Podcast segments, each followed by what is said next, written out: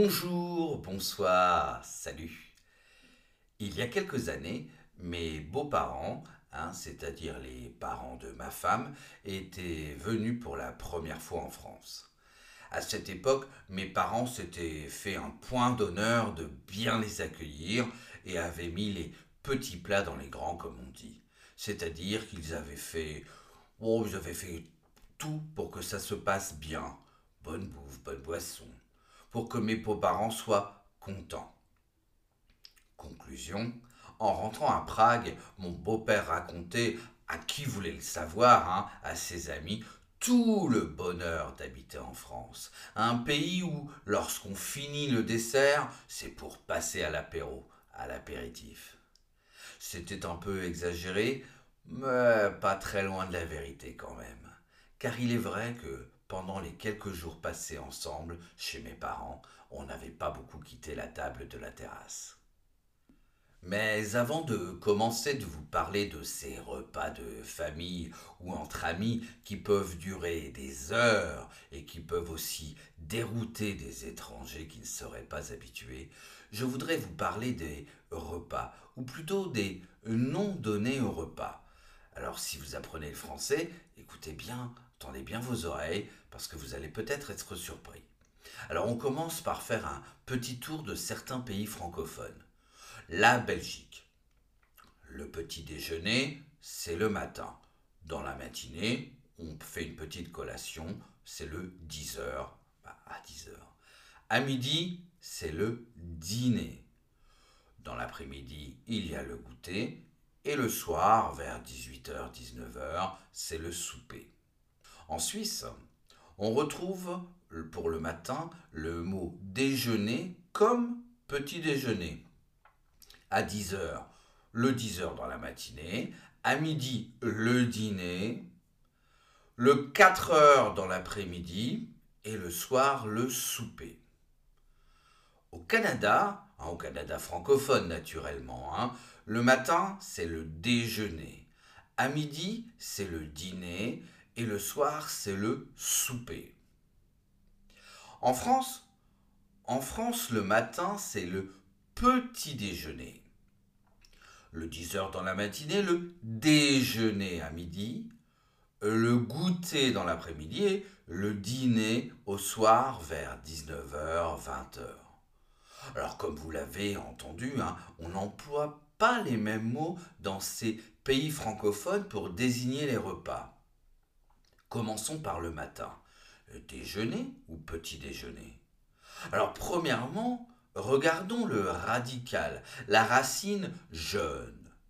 Jeune qui s'écrit avec un accent circonflexe. Hein. J-E-U, accent circonflexe, chapeau chinois, N-E. Hein, à ne pas confondre avec l'adjectif jeune qui lui s'écrit J-E-U-N-E. Le jeûne, c'est le, fait de ne pas manger. Par exemple, le jeûne du ramadan, où on ne, mange pas pendant la journée. Donc, le déjeuner, d'accord, ça veut dire sortir du jeûne, rompre le jeûne. C'est tout relatif, hein, puisqu'il s'agit en du jeûne de la nuit, donc pendant quelques heures. Mais on devrait donc utiliser le mot déjeuner. Pourquoi cette différence? Car avant en France aussi, on avait le mot souper. Là maintenant, je vous, rappelle, en France, on dit le dîner, d'accord? En Canada, par exemple, on va parler de souper, ou en Suisse aussi. Et en France, en fait, le souper a plus ou moins disparu. Alors qu'en fait, le souper, hein, qui vient du mot soupe, était encore au 18e, au 19e siècle. Et en fait, c'était à la mode, c'était la conclusion nécessaire à toute soirée mondaine réussie.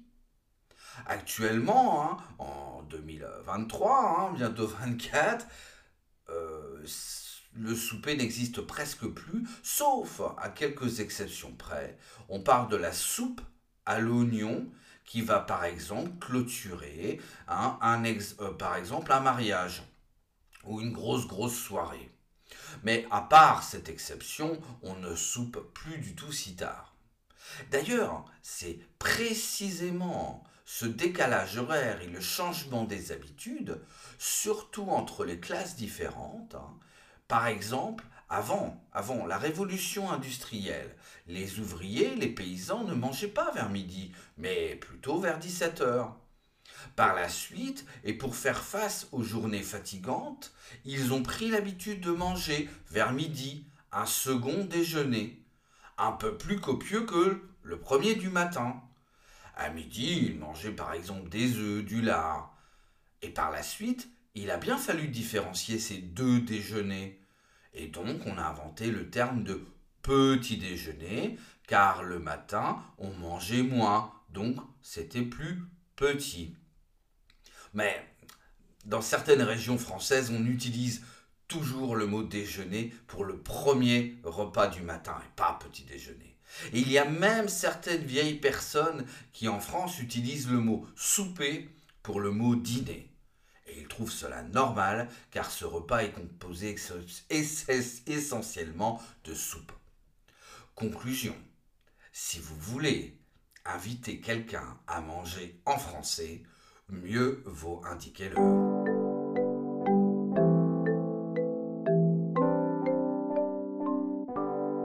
Donc aujourd'hui, je vais vous parler soit du déjeuner, soit du dîner, ou encore du souper. Je veux vous parler des grands repas, des repas à la française ou plutôt je voudrais vous montrer comment survivre à un repas ou tout simplement comment prendre du plaisir, se régaler sans commettre de faux pas. Ici, je vais essentiellement parler de la situation où vous êtes invité chez une personne et pas au restaurant.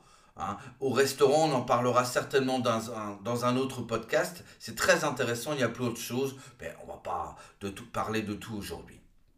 Premièrement, vous êtes invité. Première question, à quelle heure il faut arriver? Alors, il ne faut jamais arriver à l'heure, hein, ou jamais avant l'heure, j'ai envie de dire. Jamais avant l'heure. À l'heure, ouais, pourquoi pas. Mais l'idéal, c'est d'arriver un peu en retard. Hein. Vous connaissez le quart d'heure diplomatique ou le quart d'heure pédagogique Eh bien voilà, 15 minutes c'est très très bien.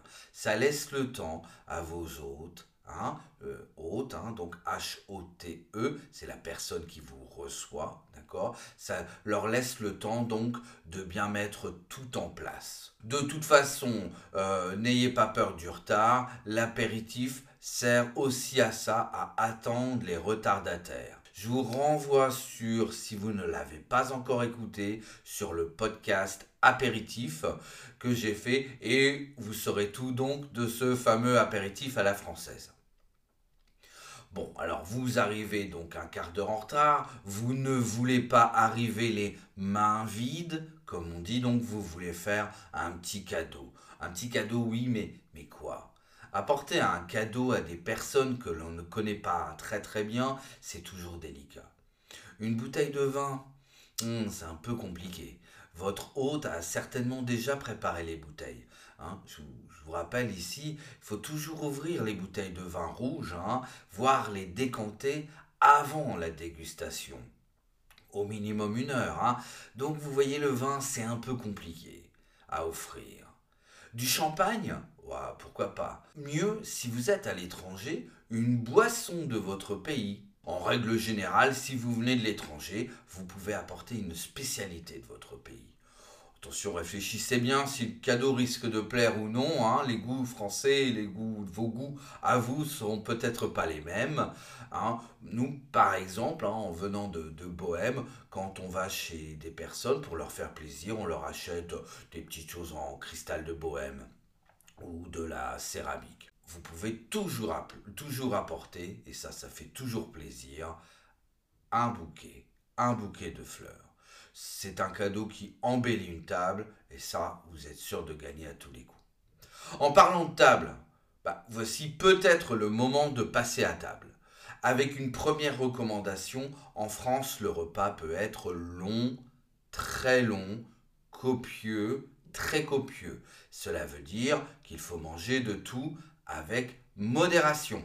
Je me souviens, il y a quelques années, un invité, un ami, qui était étranger, je l'avais averti, je lui avais dit attention, ma mère elle va cuisiner beaucoup de choses, tu vas voir, prends ton temps. Bien sûr, ce monsieur s'était précipité sur l'apéritif et sur les entrées. Conclusion, arrivé à la viande, il n'en pouvait plus. C'est un peu dommage, c'est un faux pas comme on dit, ça ne fait plaisir à personne. Donc, tranquille, tranquille, et si vous pensez avoir faim à la fin du repas, de toute façon, il restera toujours le fromage. Voilà, on commence par les hors d'œuvre ou les entrées. On va avoir par exemple des entrées froides, des entrées chaudes. Les entrées froides, par exemple des huîtres, une terrine, hein, une terrine de viande, de poisson. Hein. vous connaissez la terrine La terrine, c'est une sorte de pâté. Mais le mot terrine, ça vient de, du mot terre. C'est le, le, là, c'est la matière où était fait la forme. D'accord? Dans cette forme, vous mettez euh, bah, de la viande, du poisson. C'est un moule, d'accord Qui va vous donner le mot terrine. En entrée froide, on peut avoir par exemple aussi une salade, avocat crevette, du foie gras. Euh, ici, je dois faire une pause. Quoi Déjà? Oui, déjà. Dès l'entrée, vous, vous remarquerez que l'on va vous proposer un vin blanc en général. Mais on va vous en présenter plusieurs pendant tout le long du repas. Car l'idée, c'est d'avoir un accord, aussi parfait soit-il, entre les mets, hein, la nourriture, et le vin. Cela veut dire, si vous voulez un conseil, que c'est comme avec la nourriture. Il faut, boire avec modération, car longue est la route qui va vous faire arriver au digestif après les entrées froides, autour des entrées chaudes. Cela peut être une quiche, une quiche lorraine avec des lardons, une quiche au saumon, un soufflé, un soufflé au fromage par exemple. Vous connaissez le soufflé hein, C'est une préparation soit sucrée, soit salée. ici on est dans l'entrée, c'est salé. Qui, qui préparé avec des blancs en neige va monter, monter, monter, souffler en cuisant. Le but, c'est qu'il soit encore soufflé dans votre assiette. Euh, c'est difficile à cuisiner, mais délicieux à manger. Oh, je ne peux pas parler d'entrée chaude sans parler des coquilles Saint-Jacques de ma grand-mère. Ma grand-mère adorait faire des coquilles Saint-Jacques avec une petite béchamel, de la chapelure, hein, de la miette de, pain, on va dire, euh, et un peu de vin blanc. C'était très très bon. On ne pourrait pas non plus parler d'entrée chaude sans parler d'escargot. Hein, qui, font souvent la réputation, bonne ou mauvaise, de la gastronomie française. Moi, personnellement, je préfère les escargots à la Bourgogne, c'est-à-dire avec du beurre persillé cuit au four. Et, si c'est la première fois que vous goûtez aux escargots, un conseil, ne réfléchissez pas des heures, hein. n'essayez pas d'intellectualiser euh, l'escargot. Vous le mangez, attention c'est très chaud, avec un petit morceau de pain, et vous verrez après si cela vous plaît, et si vous allez continuer par une douzaine, une demi-douzaine d'escargots. Euh, on parle des escargots, ça fait partie des produits en français où on compte par douzaine, hein, par douze escargots ou demi-douzaine, c'est-à-dire par six escargots. Naturellement, il existe un nombre incroyable d'entrées. De plus, il y a toujours les spécialités régionales. Le jambon de Reims, les asperges d'Argenteuil, les boudins blancs de Rethel. Il existe aussi le principe que plus vous êtes près de la mer, plus vous aurez du poisson, des crustacés à votre table, comme du crabe, du homard. Cela, je dois aussi euh, le dire, cela dépend aussi de la fête et de la somme de l'argent que vous allez consacrer à ce repas, hein, qui, je le rappelle, est un repas de fête. Hein. Les Français ne mangent pas comme ça tous les jours. Encore un petit aparté, si vous le permettez. Tout à l'heure, j'ai parlé de pain. Vous le savez certainement, hein, les Français mangent du pain presque tout le temps, avec presque tous les plats. Et en fait, quand on parle de pain, on pense souvent à la baguette. Mais quand on parle de repas de fête, on peut trouver sur la table ce que l'on appelle des pains spéciaux, appelés aussi pains fantaisie, comme des pains aux noix, au fromage. Mais bon, voici le moment d'attaquer le plat de résistance, le plat principal. Attaquer le ou les plats de résistance, car il n'est pas rare de trouver sur la table deux plats. Par exemple, je reviens chez ma grand-mère, elle cuisinait bien, et elle cuisinait toujours deux viandes.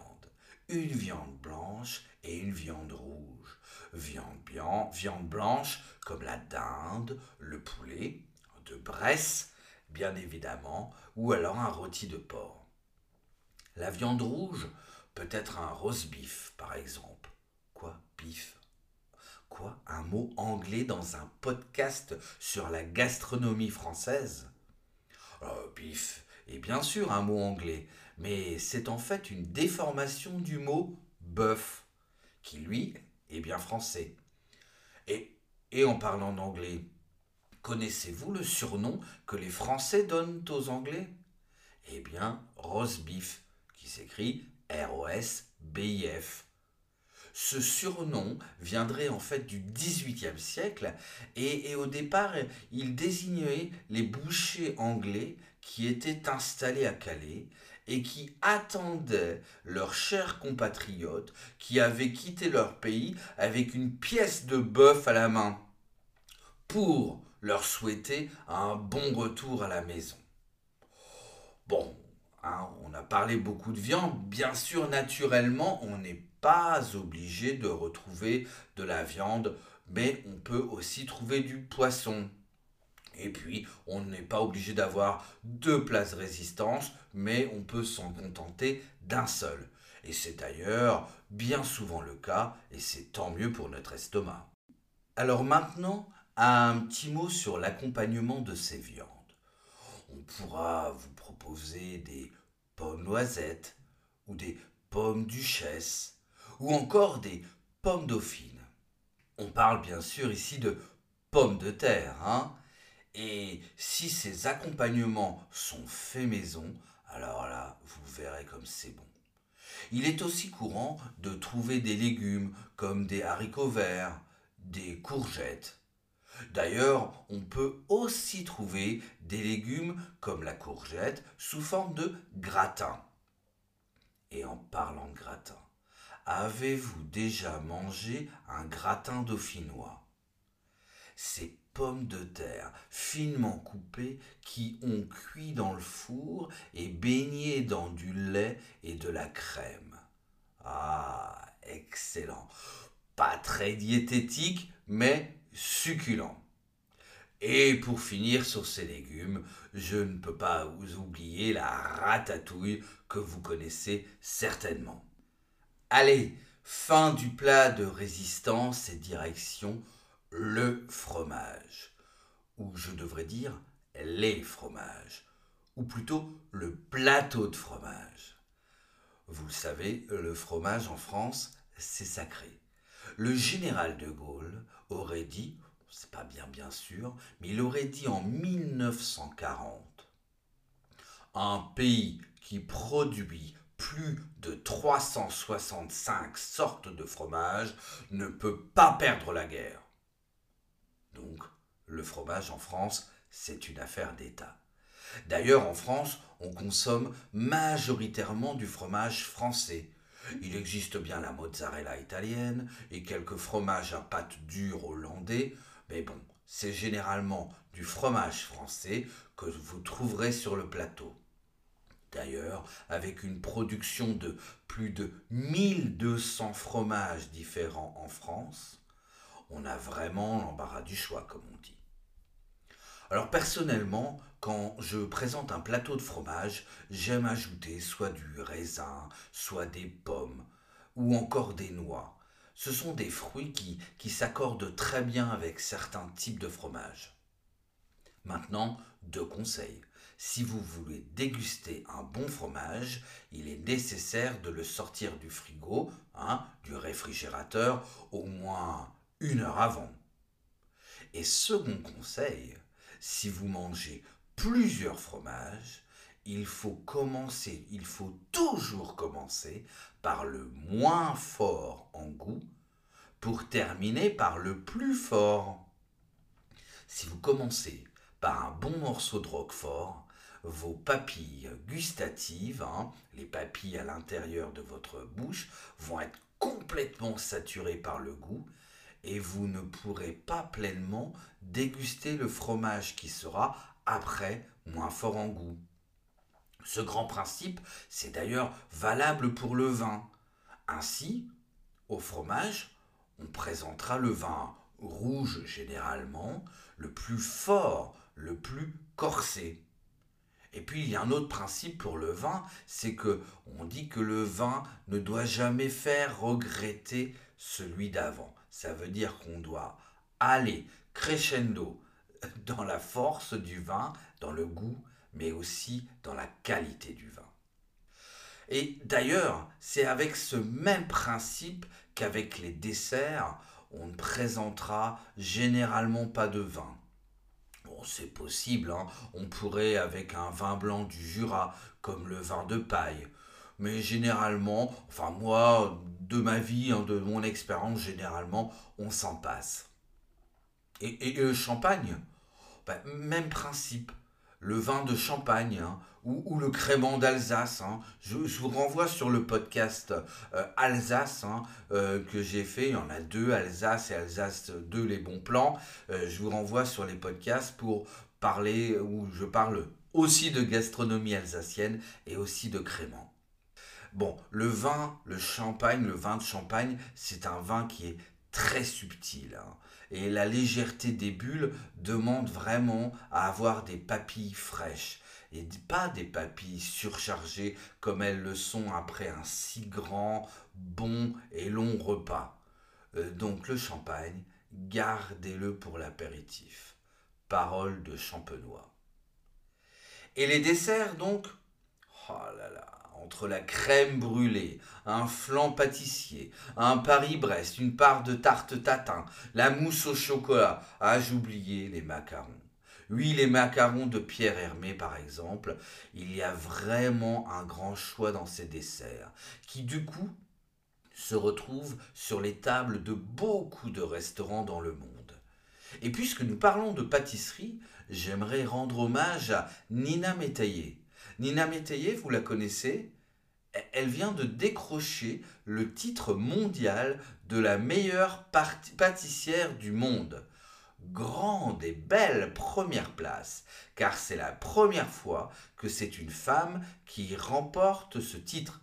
Bravo madame Mais on reparlera d'elle dans un prochain podcast consacré à Noël, puisque Nina, elle fait de succulentes et magnifiques galettes des rois. Alors si vous voulez en savoir plus sur l'univers de Nina Métayer, je conseille le site internet qui s'appelle, avec un très joli nom d'ailleurs, délicatisserie.com. Hein, tout ça, ce sera aussi sur mon site internet. Allez, le dessert avalé, vous pensez donc que le repas terminé, et du coup le podcast aussi Mais encore un petit moment, le temps d'un café, voire d'un pouce café. Un Pousse Café, qu'est-ce que c'est? Oh, bah, c'est le nom populaire et un peu vieux du digestif, qui lui comporte dans son nom sa raison d'être, celui de nous faire digérer le digestif. Et on en a bien besoin après tout ce repas. On vous donnera peut-être le choix entre un bon cognac, armagnac, ou encore un calvados ou une bonne poire Williams. D'ailleurs, puisque l'on parle alcool, il est peut-être le temps de vous révéler un secret. Le secret de pouvoir ingurgiter autant de nourriture en quelques heures, car il existe un secret. Chaque région a le sien, mais son objectif est toujours le même, celui de faire une place dans notre estomac pour avoir l'impression d'avoir encore faim. Celui de faire une place, ou plus exactement un trou. En Champagne, on l'appelle le trou champenois. En Normandie, on l'appelle le trou normand. Le principe est toujours le même. Prendre un sorbet aux fruits un sorbet d'alcool et bien l'arroser d'alcool. Par exemple, le trou normand, c'est du sorbet à la pomme ou au du calvados. Le trou champenois, c'est un sorbet au marc de champagne ou au citron et du marc de champagne. Cette habitude est née et s'appelait avant le coup du milieu, qui consistait à boire un verre d'alcool fort pour se faire encore une place dans l'estomac. Bon, pas sûr que cela soit bien scientifique, mais plutôt un effet placebo, ou tout simplement pour se faire plaisir. Car se retrouver à table avec des amis, avec de la famille et faire une bonne bouffe, comme on dit, c'est avant tout faire plaisir et se faire plaisir. Et je pense que c'est là l'essentiel dans ces rencontres festives. Se rencontrer, échanger, partager. Voilà, j'espère que ce podcast vous a plu, vous a mis en appétit et si vous n'êtes pas encore abonné, c'est le moment.